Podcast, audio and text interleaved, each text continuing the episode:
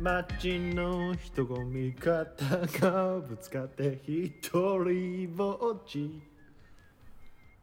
はてな草原風がビビンと一人ぼっちどっちだろう泣きたくなる場所は二つ丸をつけてちょっぴり大人長い長いよさ長いいつもよりよふうめちゃめちわかゃったわかった厳しい分かったよ知ってますか でもソールドアウトでしょまたどうせ違いや全然ちゃうわいうちゃうフェレ何ですか全然ちゃうフェレです違うんですか微笑みの爆弾ですよ何ですかそ悠々白書のオープニングれで知しょらないよそんなの世代じゃないでしょなんか悠々白書悠々白書はめちゃめちゃ好きでしょ知 らんいや悠々白書ってあの「ハンターハンター」書いてる人だよねあのその言い方も素人の言い方あでそうなんだもう全然だって俺らより一世代前でしょ私悠々白書書いてる人が「ハンターハンター」書いてるからあそういうそっかそっか本当に好きな人はそうなんですね抜け毛増やします俺のあのさはいあのに2023年にはい悠々白書を実写化するらしいよ無理でしょネットフリックスでえネットフリックスだけでそうネットフリオリジナルで絶対やっちゃいけないやつだよね悠々白書とそうなのでちょっと微笑みの爆弾でねお知らせをしたんですけど微笑みの爆弾って今歌ったようにはいすごくさ歌詞がさはい、意味わかんないじゃないですうか、ん、ちょっぴり大人しさですからね わかります言ってるこ全然わかんないんだけとあのこれちょっとさいい話していいどあのほどほどでお願いします あの長いのよ、あの本当にいつもそうはまあいいよじゃあオープニンングがでしょ、はじゃあ何やめるかこのいい話よいいよやって本当待ってるから多分みんなね河本ひろとさんいるじゃない、がさ、アはーティストでしょいはいあのブルーハはいはいーはいはいツ知っとてます知ってますよはい伝説ですよロックのね、はいこれ今の時代はさ、はいはいこうデジタルの時代になったから、こう歌詞を見すぎるとうん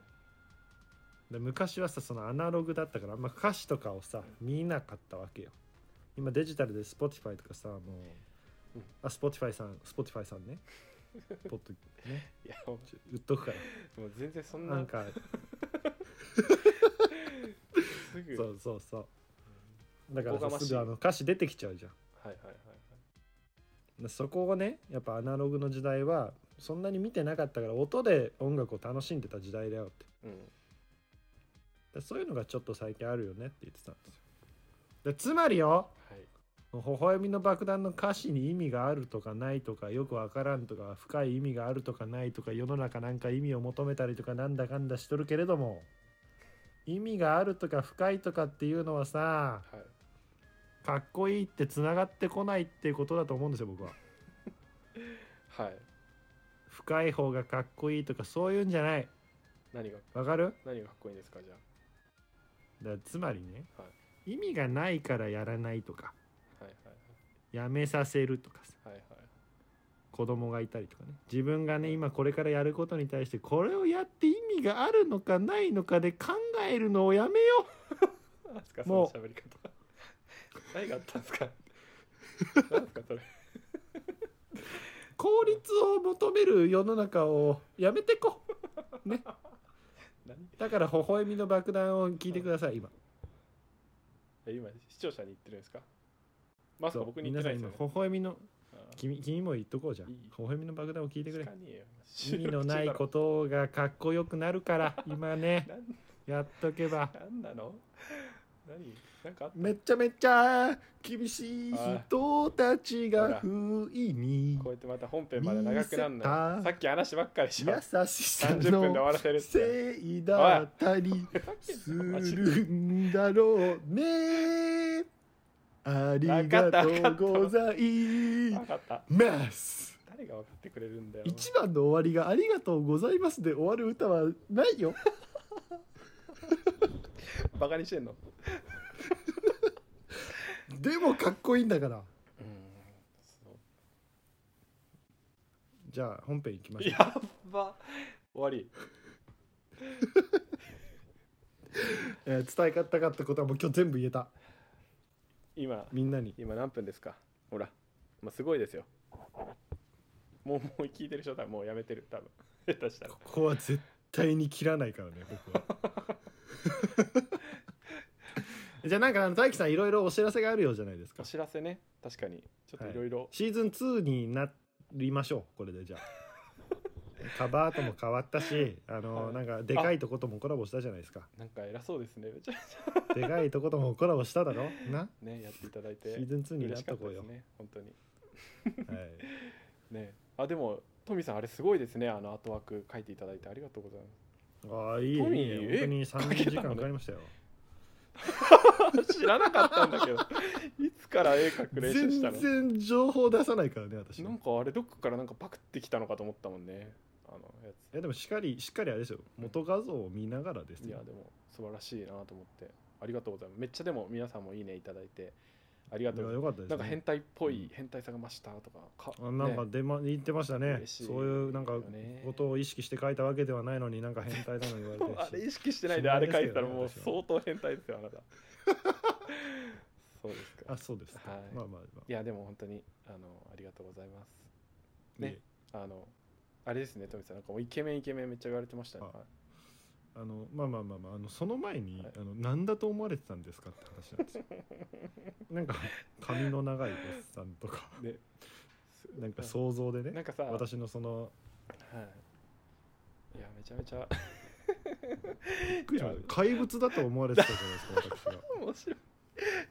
いやはあのめちゃめちゃ聞いてないい方やは、ね、皆さんすごいね、なんかああっのたゆとたわのかりんさんとコラボした時にはい写真を上げてその反応 がさ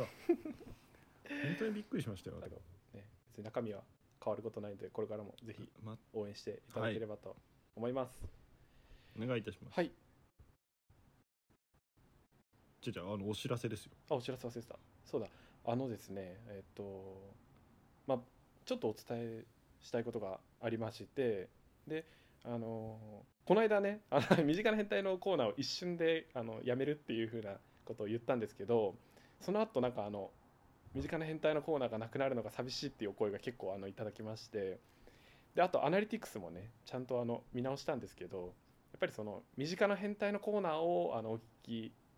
していただける方もやっぱり結構いらっしゃるっていうことでであの脱落が一部いるって言ったんですけどちゃんと見たら別にそうでもないなみたいなのもありましてあれですよねただあの本編を聞きたい人も嘘情報を流したということですかそう嘘の情報を流したということですか そんなそんなことはないんですけどだからあのちょっとね一回試験的に本編と、はいあのお便りのコーナーをちょっと分けてみようっていうことで30分から40分ぐらいのねやってみようっていうそうですねちょっとあの長いです一本がいやでも本当に我々1時間で聞いていやでも何分ぐらいがいいかっていうのも教えていただいたらちょっと嬉しいですねただ1時間はやっぱ個人的にも長いかなってで思ったんですよあの短くしようってしてるけど短くできないってことはもう短くできませんいや絶なので対2本でいきましょうそうだねだから本当に内容自体は同じですけど20分あ30分30分ぐらいにね気持ちは分ける感じでそうですねあ本の編編しと試験的にお便りです編よねで分けるちといょっうとあんまり試良く験な的かっにちょたっとねら戻すとはい ねそうしましょうでちょっとねコーナーを3つぐらい考えたのでそれに対してお便りをいただけたらなというふうに思いますで今後ですよねはい、でお便りのテーマをちょっと3つご紹介させていただきますでまず1つ目ですけれども、えっと、これは今までと一緒ですね身近な変態を送っていただく身近な変態のコーナーとで続いてのお便りのテーマですけれども最近ハマりすぎて変態なことこれ一回ゴリチラの方がねあの2ピクセルとピクセルの話してくださったあんな感じのあ内容はいではいはいはい送っていただければなと思いますで最後ですけど日常に潜む自分の狂気コーナーっていうことであの自分の中のあの狂気だと思うようなねあの出来事とかあのエピソードとかねそういったところを送っていただくようなコーナーを3つあの募集させていただければと思いますのであのぜひあの世界編のところにお願いいたしますお便りを送っていただければね嬉しいかなと思いますあとあの普通歌もあのまだ残ってるやつもありますけれどもぜひこちらも送っていただきたいなと思いますのでよろしくお願いしますお願いしますはいあの狂気のコーナーはあれですよねはい妄想でもいいですよね妄想で自分日常に潜んでいるのでそうだねそうそうそうだからやりはしないけど本当はこんなことやりたいって思ってるよっていうのもねはいいただきたいのでそうですだからねよく私がやるのが寝る前にやっぱり教室の主人公となり襲ってきた敵を打ち負かしてヒーローになるというこの妄想を私は毎日寝る前にしておるんですけど怖怖すぎだろ えやったことないっすかないでしょそんなのやっあそ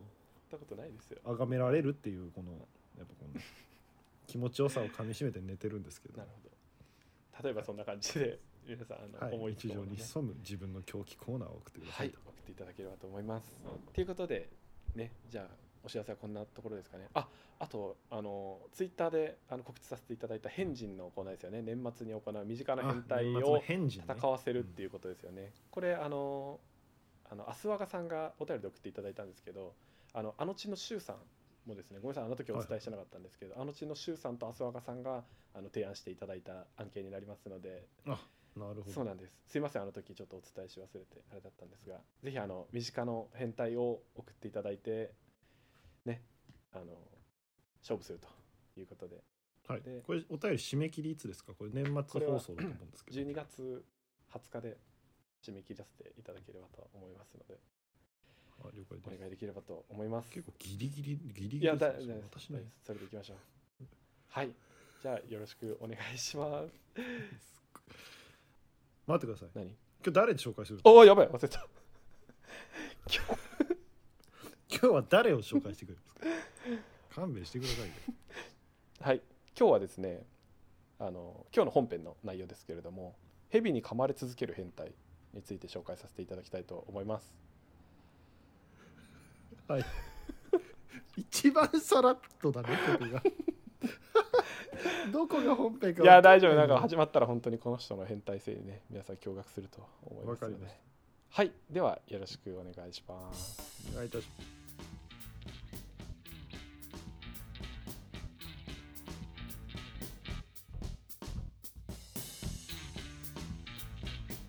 さあ来た本編の時間だよちゃっちゃと行かないといけないじゃはいでは行かせていただきたいと思いますで先ほどちょっとお伝えさせていただきました蛇に噛まれ続ける変態さんについて今日はご紹介させていただければと思いますないですかお願いしますアナコンダですか、いやもうこれはねこの後紹介させていただきますけれどもアナコンダだけじゃないですねもうめちゃめちゃたくさんのヘビに噛まれえ続けてキングコブラもですかもう多分ねキングコブラも入ってるねニシキヘビもですかいや それはそこまで具体的に調べてないからちょっとていうか出てないそんな調べてそんな具体的な錦エビに噛まれましたとかそんな詳細までいちいち書いてないハブもはいハーブも入ってるかもしれないですよホワイトパイソンもですかははい言っていいです か本当にい、すいませんどうぞはい。 はい。えっ、と今日はそんな変態についてお伝えさせていただきたいと思います。でこの方はアメリカのフィスコンス州あごめんなさいウィスコンス州ですね、はいはいウィスコンス州のトラック整備士の方なんです。あ普通はのい方なんですね、そうなんですよ。ティムフリードさんという方についてお伝えさせていただければと思います。ティム・フリードはい、でこの方はねおお伝えさせていただいたようにもうとにかく蛇にずっと噛まれ続ける変態になっております。うんはい、で変態ポイントはねいくつかあのお伝えさせていただければと思うんですけれどもまずねこの人まあただ噛まれてるだけじゃなくてまあいろんな毒を体内に取り込んでで科学者に血を提供してで万能の血栓を作るっていうのが血清を作るっていうのがこの人の目的っていうおお なんかあれみたいなもんですかあの赤十字のさ血液のさ、採取みたいな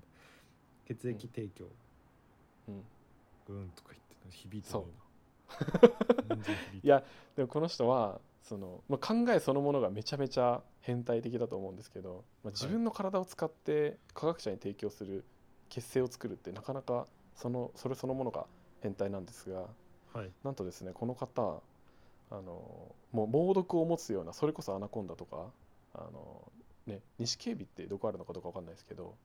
世界各国の200種類以上ものヘビをあのこれまで何度幾度となく噛まれてきたっていう方なんですよね。すすごいねすなごいですよねななんでそうなったんですか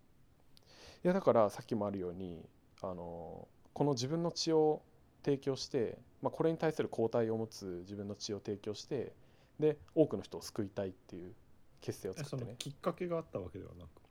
きっかけはあのこの人がなんでそういうふうに飼われるようになったかきっかけとかはあの特にないんだけどただそういう事そん実なこともある え じゃうあん急になんか街歩いてうてん「おし明日からヘビに噛まれて血液提供しよう」ってなったわ け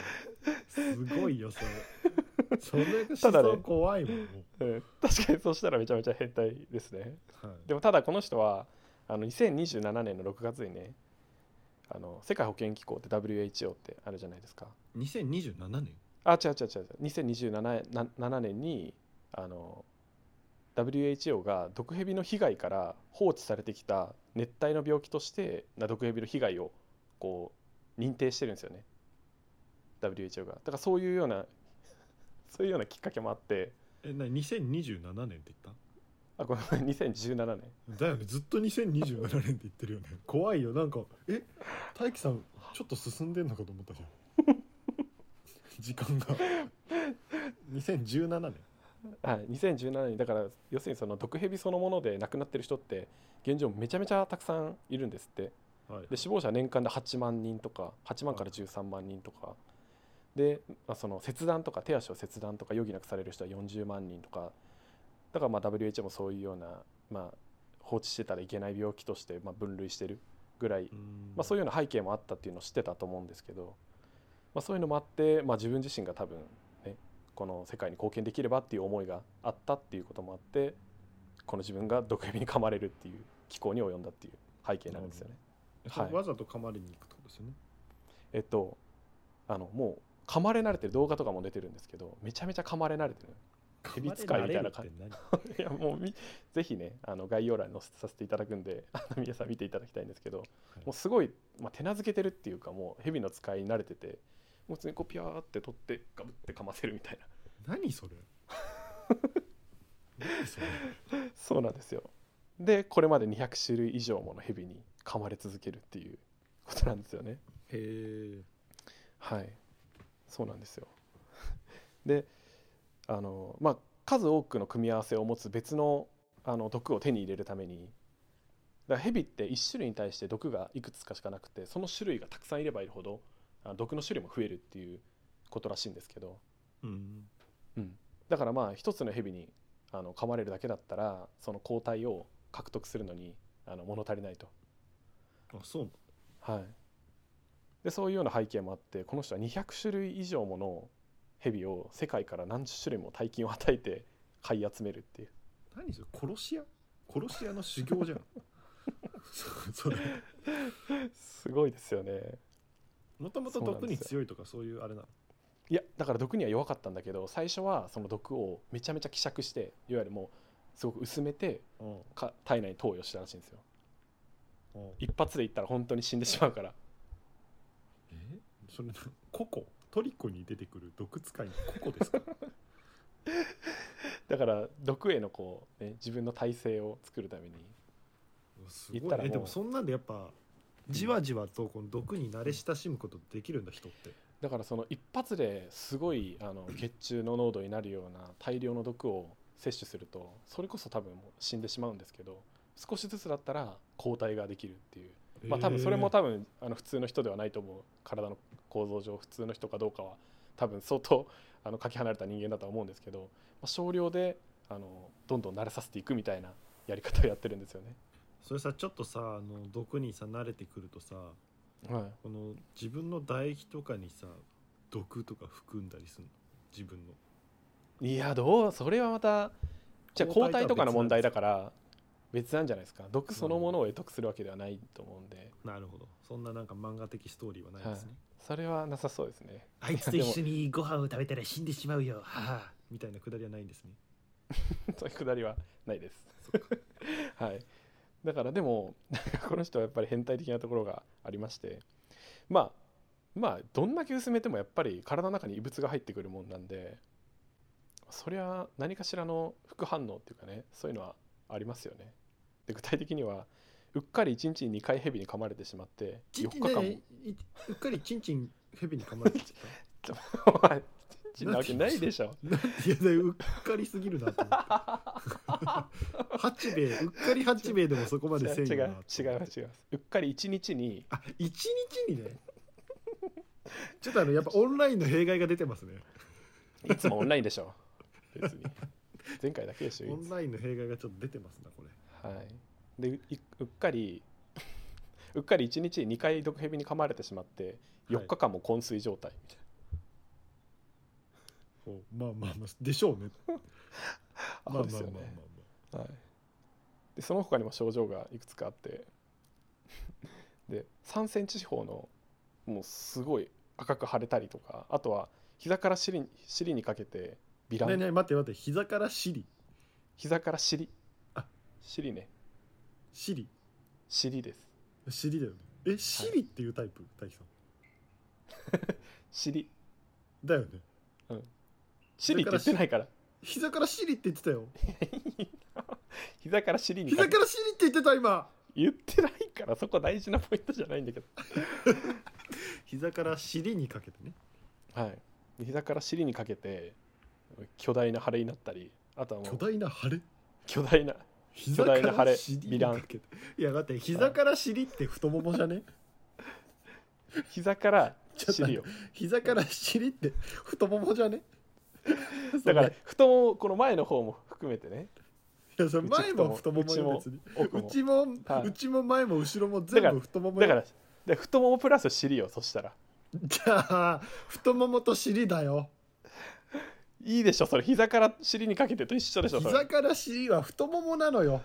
分かった部位よ的じゃあにはじゃあ太ももと尻ね太ももと尻に巨大なビランができるとかねビラこれもンほんビラン分からん単語ばかりビランはなんかもう炎症とかのもっとへえやばいバージョンだよね職業の知恵出してくるねいやいやいやいやそんなことはないんですけどあとアナフィラキシーショックとかもえそれは普通に結構全身やばいやつじゃないいやいやいやいやアナフィラキシーショックはショックの一つですよねだから体に異物が入ってきて血液がすごくけあの血圧がすごく低下してもう致死率も多分10%ぐらいですよね下手したらあのコロナのインフルエンザのワクチンとかでもはいはいあのありますけど この人はアナフィラキシーショックにも何度もなってるっていうことなんですよねそうです致死率10%のハンターはいハンターの蜂使いが蛇使いのはいバーボンだかなんだかを殺した時の技がアナフィラキシーショックでした。本当ですかはい。あなるほどいやでも本当致死率10%だから多分すごい必殺技だと思いますよそ れもでもこの人は死なずにねうんなんとか一命を取り留めて結構あの何回かロシアンルーレットしてるわけだ。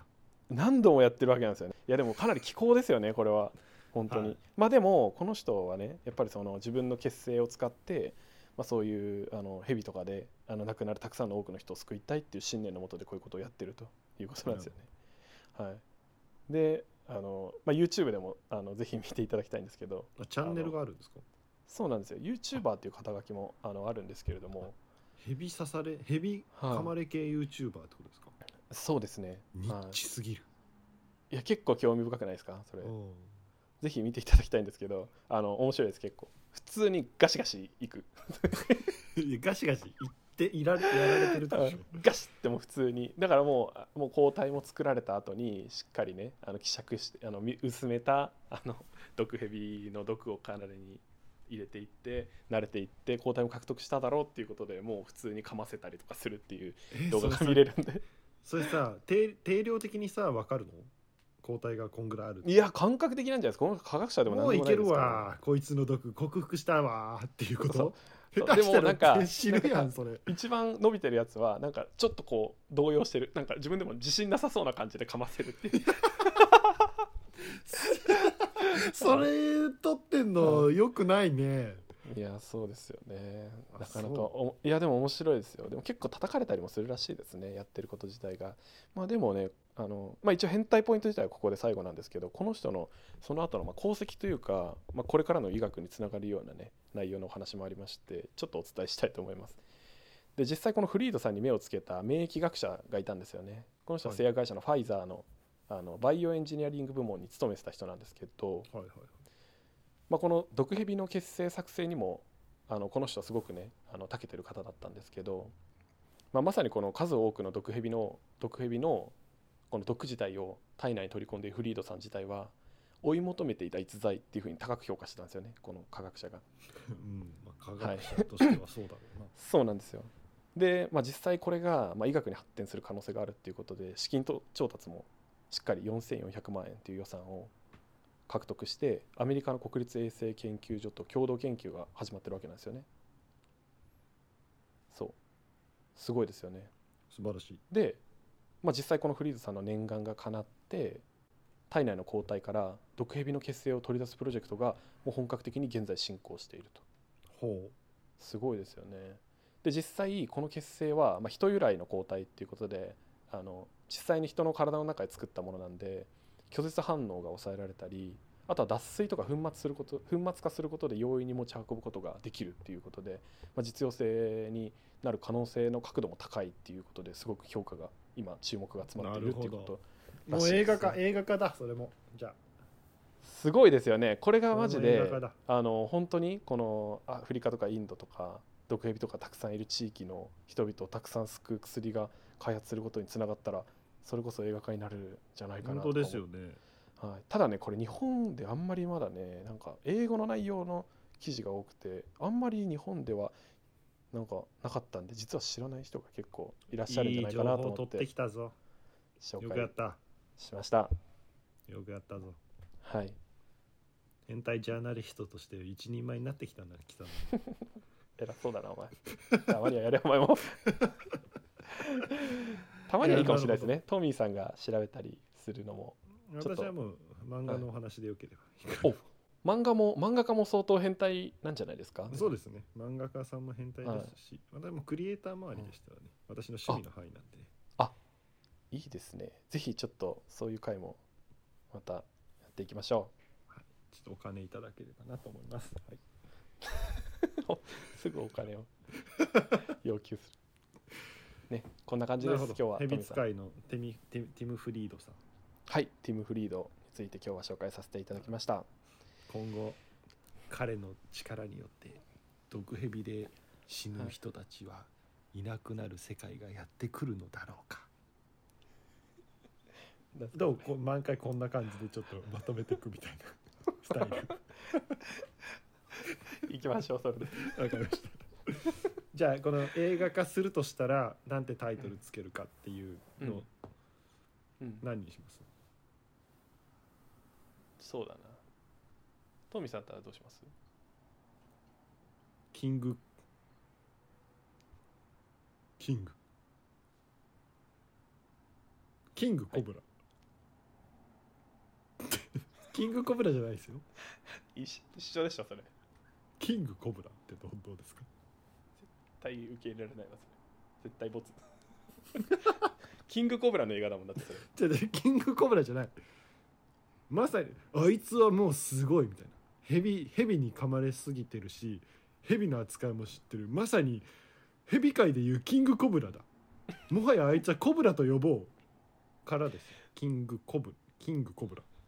からですよねキングコブラじゃありませんからねキングコブラですから伝えたい趣旨が伝わらないもんだってその名前だったら本来伝えたい趣旨じゃあヘビ侍でいいですかヘビ侍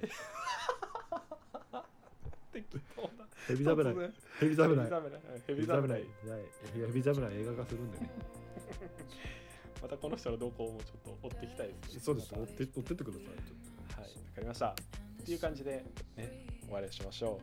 はい、じゃあ本日ははいそのようなところで、うはいありがとうございました。ありがとうございました。またあのご感想のツイート等もまたいただければ嬉しいのでよろしくお願いします。お願いいたします。お便りもお待ちしております。はい。では、バイバイ。じゃあね